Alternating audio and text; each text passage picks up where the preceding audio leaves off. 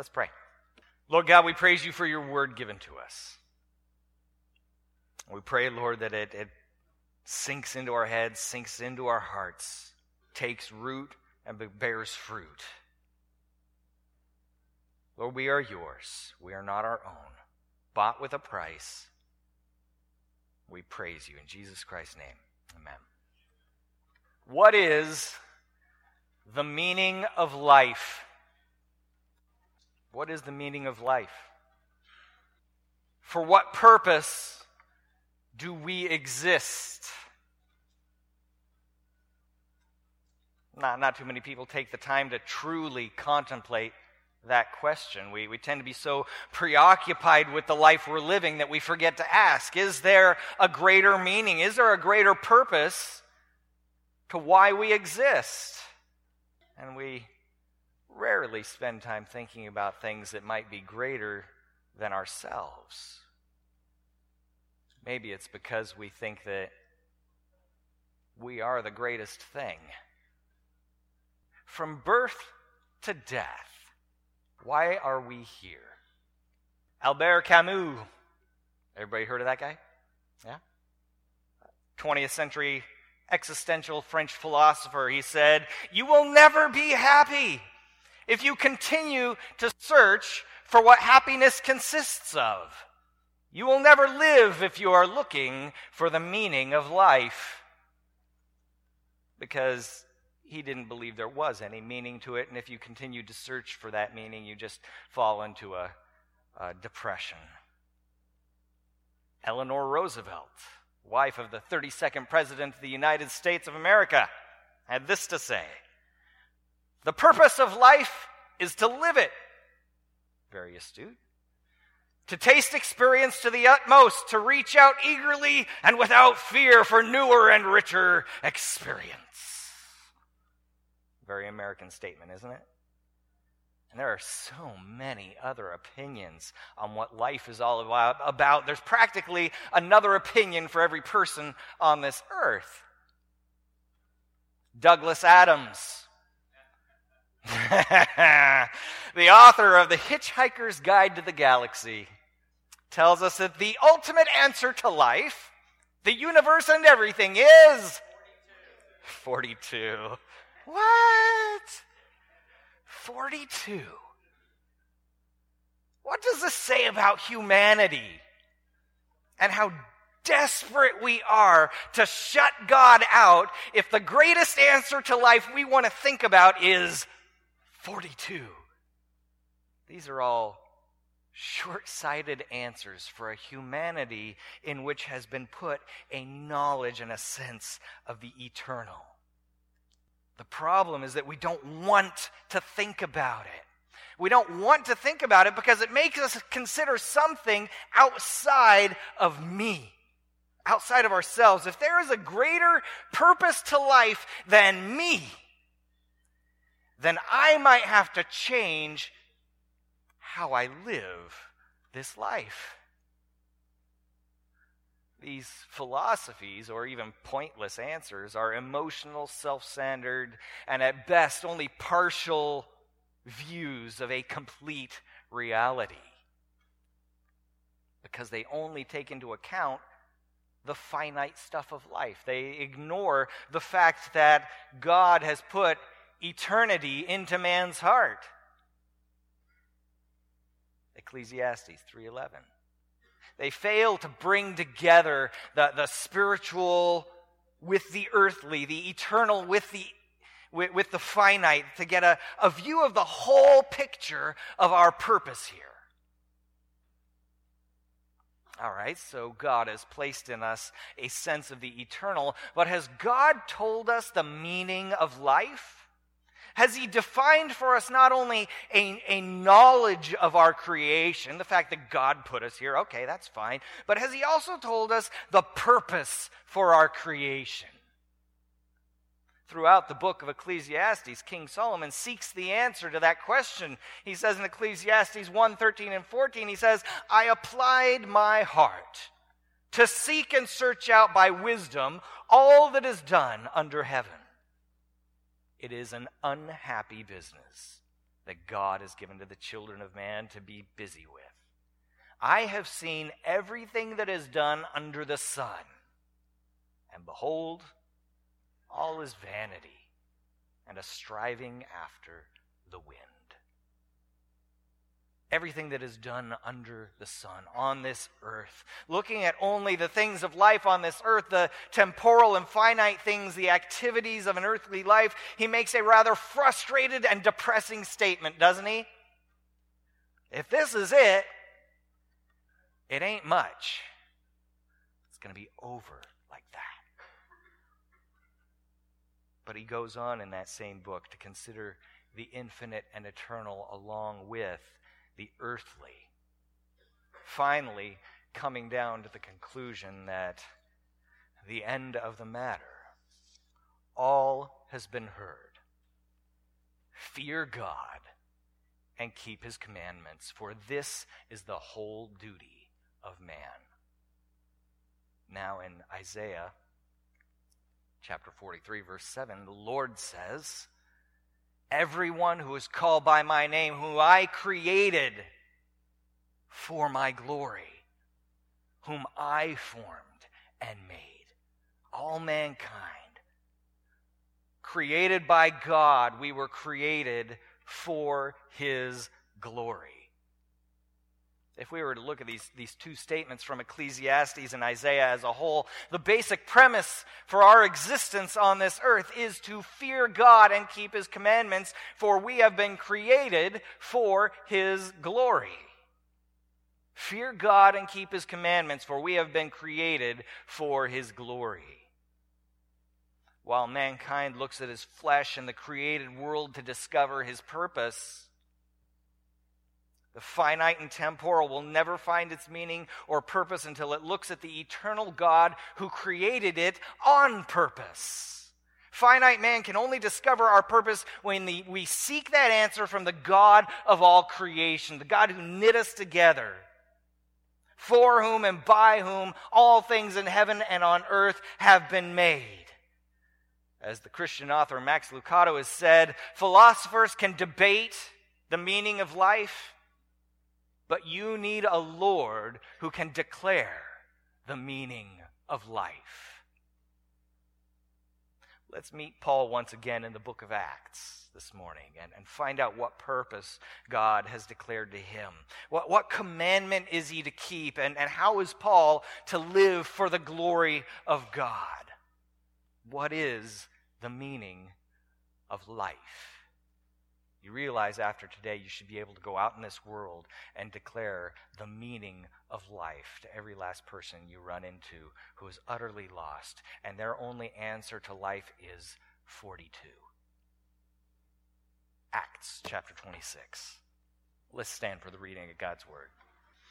Acts 26, starting at verse 1, it says So Agrippa said to Paul, You have permission to speak for yourself. Then Paul stretched out his hand and made his defense. I consider myself fortunate that it is before you, King Agrippa. I am going to make my defense today against all the accusations of the Jews, especially because you are familiar with all the customs and controversies of the Jews. Therefore, I beg you to listen to me patiently.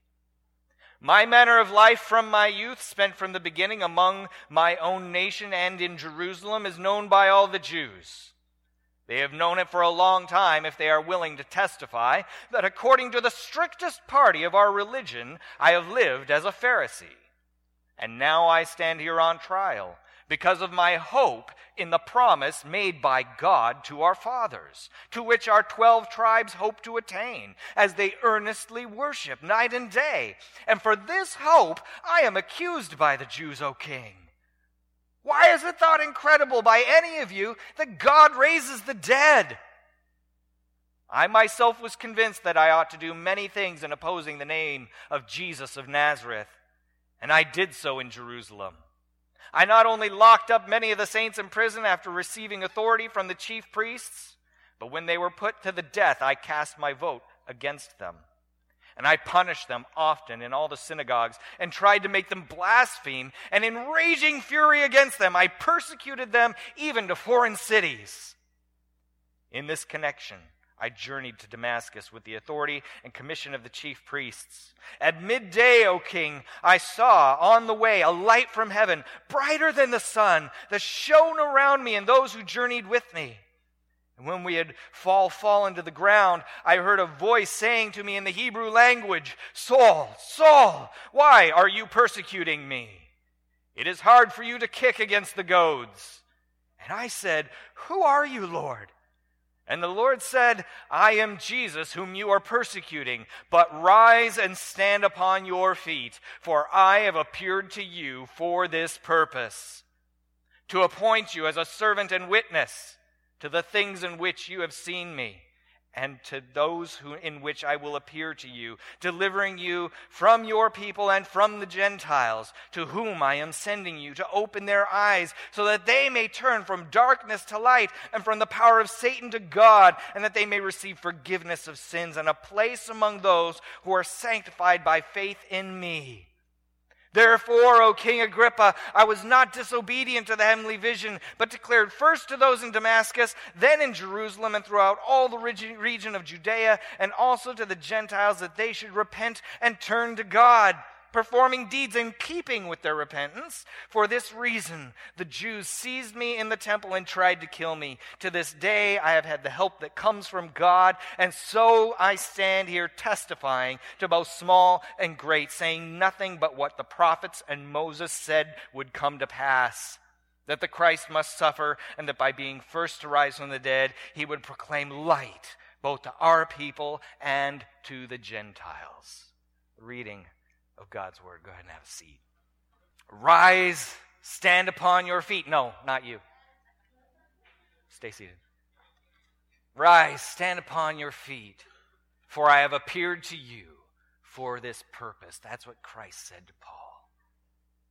Paul has a purpose. Now, now Paul had a purpose before, didn't he?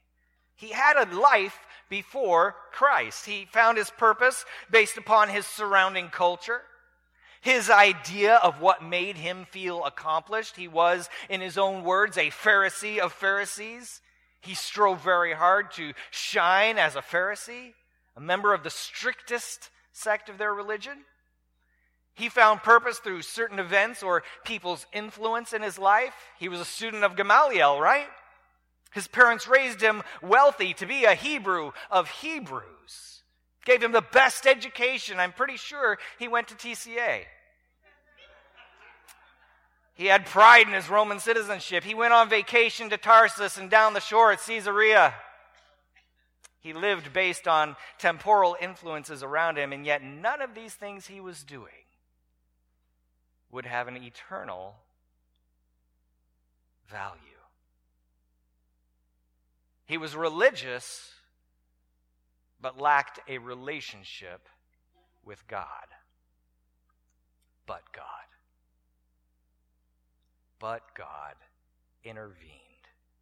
Jesus appeared to Paul on that road to Damascus, reconciling him to his God and Creator, and gave Paul a new purpose in Christ a purpose that goes beyond the earthly, a purpose that does have an eternal impact. Look with me at verses 15 to 18. And I said, Who are you, Lord? And the Lord said, I am Jesus whom you are persecuting. But rise and stand upon your feet, for I have appeared to you for this purpose, to appoint you as a servant and witness to the things in which you have seen me and to those in which I will appear to you, delivering you from your people and from the Gentiles to whom I am sending you, to open their eyes, so that they might return from darkness to light, from the power of Satan to God, that they may receive forgiveness of sins and a place among those who are sanctified by faith in me. Jesus took Paul and he opened his eyes. He took him from darkness into light, from the power of Satan to the kingdom of God, and repurposed him to be a servant of the gospel and a witness of the truth of the resurrection of Jesus Christ. To open the eyes of others to the truth of God in Christ Jesus and the absolute necessity of the gospel message in order that they would receive forgiveness of sins and a place among those sanctified, sanctified by faith in Jesus. Let, let that sink in for a minute. The enormity of Paul's newfound purpose with the message that Paul has been given people can be brought out of condemnation from their sin, a right and proper and just condemnation of their sin. With this message, they can be brought out of that to forgiveness and to righteousness.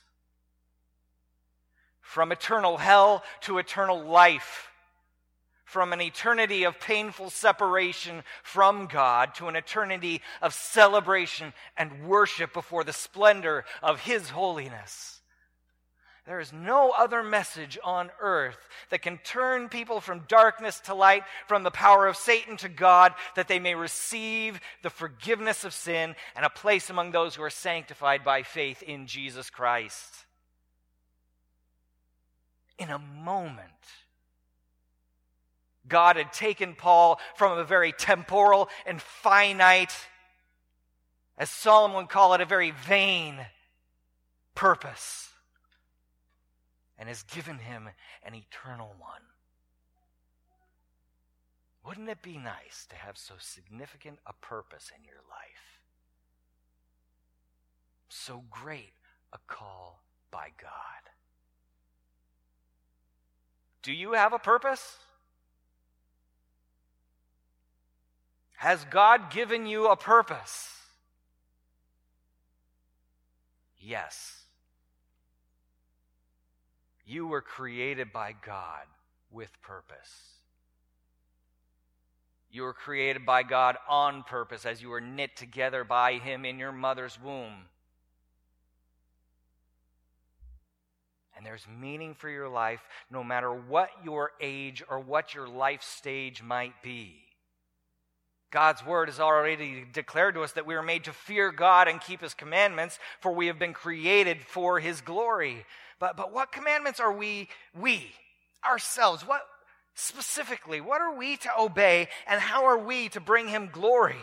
Verse 16 Rise and stand upon your feet, for I have appeared to you for this purpose to appoint you as a servant and witness to the things which you have seen in me and to those in which I will appear to you. Acts chapter 1, verse 8.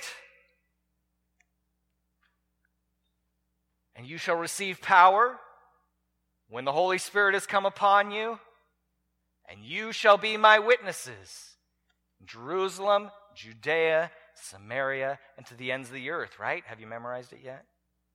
The call to bear witness to the person and works of Jesus Christ. That's our memory verse for this month, right? Matthew 28, 19, and 20. Go and make disciples, teaching them, baptizing them, uh, letting them know all the things about God and His Word, the person and works of Jesus, that gospel message. Your salvation, just as Paul's, was no accident. God didn't go, oops, didn't mean for that one to be saved. We have been reconciled to God in Christ Jesus through his blood. And it wasn't just to save you from hell. It wasn't just to give you a heaven pass to keep in your wallet so the day you die, you get to get into heaven. It was to repurpose your entire life. Paul says in verse 20 that we would repent and turn to God and then begin to perform deeds in keeping with our repentance. Verse 20, it says, But declared first to those in Damascus, he declared the gospel to those in Damascus, and then in Jerusalem and throughout all the region of Judea, and also the Gentiles, that they should repent and turn to God, performing deeds in keeping with their repentance. Or in Ephesians chapter 2, verse 10, where we are reminded that we are his workmanship, created in Christ Jesus for a purpose, for good works, which God prepared beforehand that we should walk in them. He brings us out of the temporal and gives us an eternal purpose. Reconciled to God, He gives us that same ministry of reconciliation, the, the ministry of bringing the lost before God that they too might recognize Him and accept Him, receiving Him as their Lord and Savior, the same as we have. That they might see eternal life. Think about it. What in this life? Will go on to eternity. What in this life? Will your money and your job go with you? I guarantee there will be no place for a preacher in heaven. You will see him face to face. You will know as you are known. Will your house go or your car? Might be a very nice car, but it isn't going with you. There's a reason for the old adage you can't take it with you, right? There's only one activity in this life that will carry on through eternity. One the gospel. If you want to bear fruit in your life that will carry on forever, that has eternal significance, there is only one activity that you can engage in that will have purpose and meaning throughout eternity the gospel. The things of this life are no longer goals. They are no longer our purpose and our meaning when we realize just how short lived they are. In Christ, they are now tools I'm not saying having a car is a bad thing and you shouldn't have a car or a house. Sleep out in the rain, okay? No. But they aren't our goals. They aren't what bring us our purpose and our meaning. They are now tools for a greater purpose to be used as a means of gospel seed planting because those lives in which we plant the gospel, when that gospel takes root in their lives, and bears fruit and they accept Jesus Christ as their Lord and Savior, those lives will go on to eternity. You know, this is why what we're doing, what we're trying to do as a church family in going to that, that single unified church service is so important, so significant, such, hopefully such an impact. If we can bring everybody together to connect with each other in the love of Christ, restoring one another, caring for one another, building each other up, encouraging each other. If we can have eyes out for the stranger who walks through our doors and love them in Jesus Christ, if we can step outside of ourselves and, and reach out to somebody else, setting our ego aside, putting the love of Christ on display and planting those gospel seeds. Let's seek every Sunday morning to plant gospel seeds, to raise each other up, to build each other up, to encourage each other. That we would be investing in eternity. Paul was not saved by God, was not brought to salvation in Christ just so that he could go back to doing what he was doing. Living the same life, chasing the same kind of glory in the things of this world. 2.5 kids, good job, white picket fence, retirement. How many of us are looking forward to retirement? Put your hand down. That's exactly what Satan wants to see from us. He, he wants to see us just, just put the salvation aside. Don't put the ego aside. Put the salvation aside for a moment. Don't do anything radical or life changing. Just keep it in your back pocket. Just be as ineffective as possible. Don't, don't think your purpose has changed or that there's any more meaning to life than what you had before. Be content. Keep occupying yourself with fun, with work, with school, with religion. Satan does not want us to realize that we have been called by God to a greater and very specific purpose. And that in the gospel, we have a tool that can rock the foundations of the weak and worldly philosophies upon which people build temporary and false hope. A tool that will rip people from the grip of Satan from sin and death, a tool that says to the murderer and the adulterer and the liar that there is grace and mercy at the cross of Jesus Christ, and you can still have a greater purpose. The sin does not have to define you. There is grace and mercy at the cross of Jesus Christ. Repent and walk with Him to use the passage of the lang- uh, language of the passage here, we've been given a light switch to take people from darkness into light. Verse 18, he says to open their eyes so that they may turn from darkness to light and the power of Satan to God, that they may receive forgiveness of sins and a place among those who are sanctified by faith in me. A, a, light switch that brings everlasting hope in the gospel of Jesus Christ that illuminates the sin in our lives so that we will recognize it for what it is and confess our sinful condition before a holy and righteous God. A light that shows us that what we have earned for ourselves in that sin is, is, is death, being forever separated from God.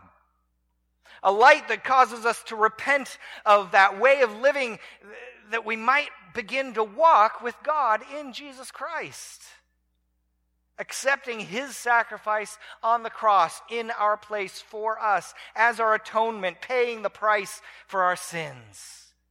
Because we couldn't, and in and of ourselves we wouldn't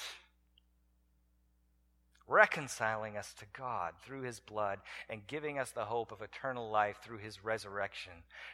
Verse 8 why is it thought incredible by any of you that God raises the dead? We have a hope in a risen Savior. The righteousness of Jesus imputed to us that we might be declared righteous before God by faith in Christ Jesus, not of our own works, that none of us would be able to get into heaven and boast before God, you got to let me in. No. He will let us in by grace through faith in Christ alone. Paul had been enabled to turn on that light, given a message of salvation. He had been enabled to turn on that light for others because of two things that had been given him by God. First, his personal walk with Christ. Secondly, his knowledge of Christ through the scriptures. His personal walk with Christ, his testimony, and his knowledge of God's word. Paul shared Christ using these two things his testimony and God's word. In verses 4 through 11, we saw Paul's past, who he was before Christ. And then he goes on to tell us of his personal encounter with the risen Savior and how this completely changes the goals in his life. Philippians 3, he tells us, But whatever gain I had, I count it as a loss for the sake of Christ. Indeed, I count everything as loss because of the surpassing worth of knowing Christ Jesus my Lord. For his sake I have suffered the loss of all things and count them as rubbish, feces, in order that I may gain Christ and be found in him. Not having a righteousness of my own that comes from the law, but that which comes through faith in Christ, the righteousness from God that depends on faith, that I may know him and the power of his resurrection and may share in his sufferings, becoming like him in his death, that by any means possible I may attain the resurrection from the dead. His testimony declaring, if there wasn't something to this Jesus, why would I be going through this? Why would I give up everything I had without regret, gladly standing before you in these chains to proclaim the gospel with a smile on my face? But this isn't just a personal experience. It's not just about the testimony. It's not just a, kumbaya moment that you have to trust me on. What I have experienced lines up perfectly with what God has told us in His Word. Verses 22 and 23, Paul says to them, To this day I have had the help that comes from God, and so I stand here testifying, both the small and great, saying nothing but what the prophets and Moses said would come to pass that the Christ must suffer, and that by being the first to rise from the dead, he would proclaim light to both our people and to the Gentiles. He had God's word and he used God's word to proclaim the truth. The gospel is not blind. It is, it is both experiential and rational. It is something that God works in our hearts,